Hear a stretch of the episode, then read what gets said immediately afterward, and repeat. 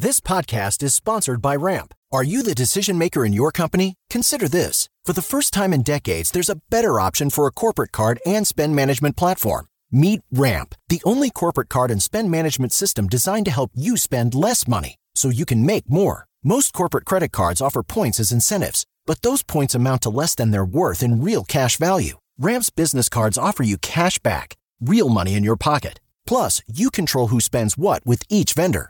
And Ramp software collects and verifies receipts automatically, which means you'll stop wasteful spending and close your books in hours instead of days. Businesses that use Ramp add up to 5% to their bottom line the first year.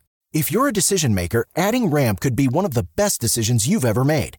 And now get $250 when you join Ramp for free. Just go to ramp.com slash easy. Ramp.com slash easy. R-A-M-P dot com slash easy. Cards issued by Sutton Bank and Celtic Bank members FDIC terms and conditions apply. What's up? You're listening to Five Tip Friday.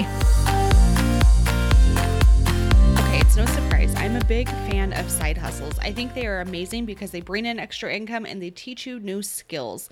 It's that skills piece that's most important because then you can apply those skills to any of your full time jobs or even your business if you are running your own thing.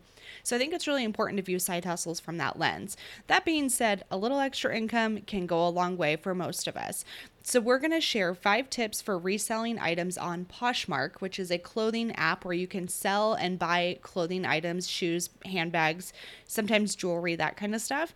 So let's go ahead and dive in. Tip number one like any online retailer, whether it's eBay or Facebook Marketplace or even Poshmark, the thing that matters most is great photos. You have to take photos that look good. And ideally, when I say good photos, what I'm actually really meaning is good lighting.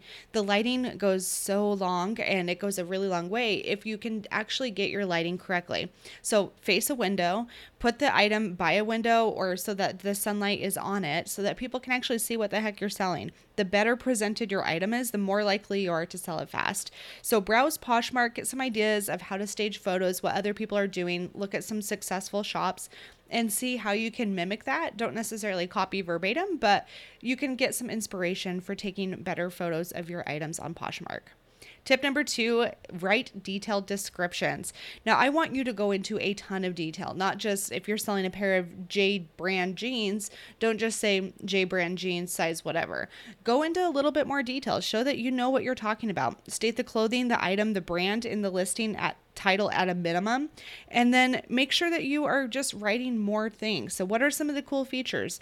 What are the flaws? Are there any stains? Are there any scuffs? Is there any pilling if it's a sweater?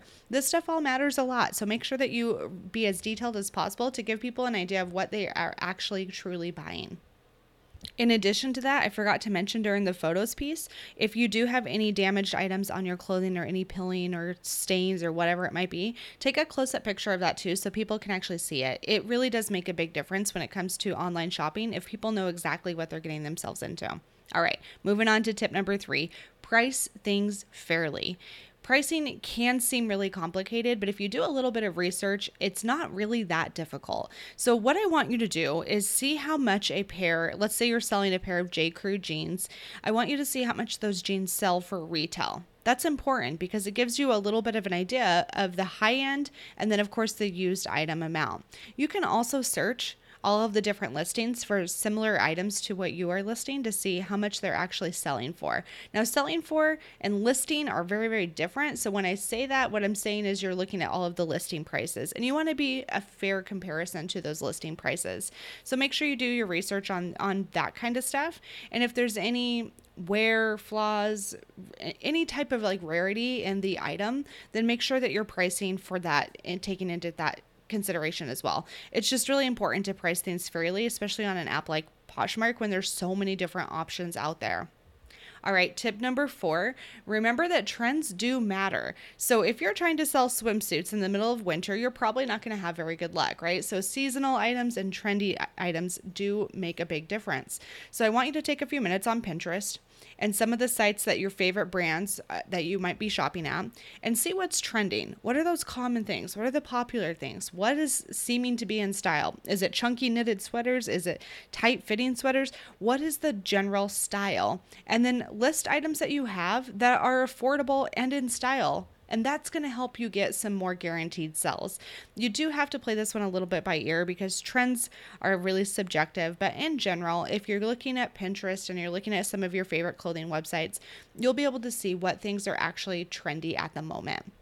All right, last but definitely not least, make sure that you are factoring in your time.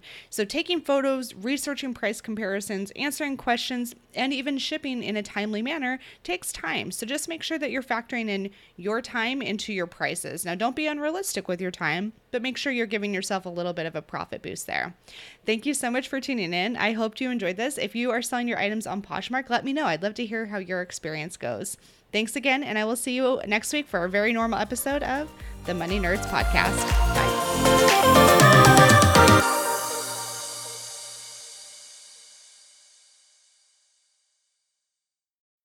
When you need mealtime inspiration, it's worth shopping Kroger, where you'll find over 30,000 mouthwatering choices that excite your inner foodie. And no matter what tasty choice you make, you'll enjoy our everyday low prices, plus extra ways to save, like digital coupons worth over $600 each week. You can also save up to $1 off per gallon at the pump with fuel points. More savings and more inspiring flavors make shopping Kroger worth it every time. Kroger, fresh for everyone. Fuel restrictions apply.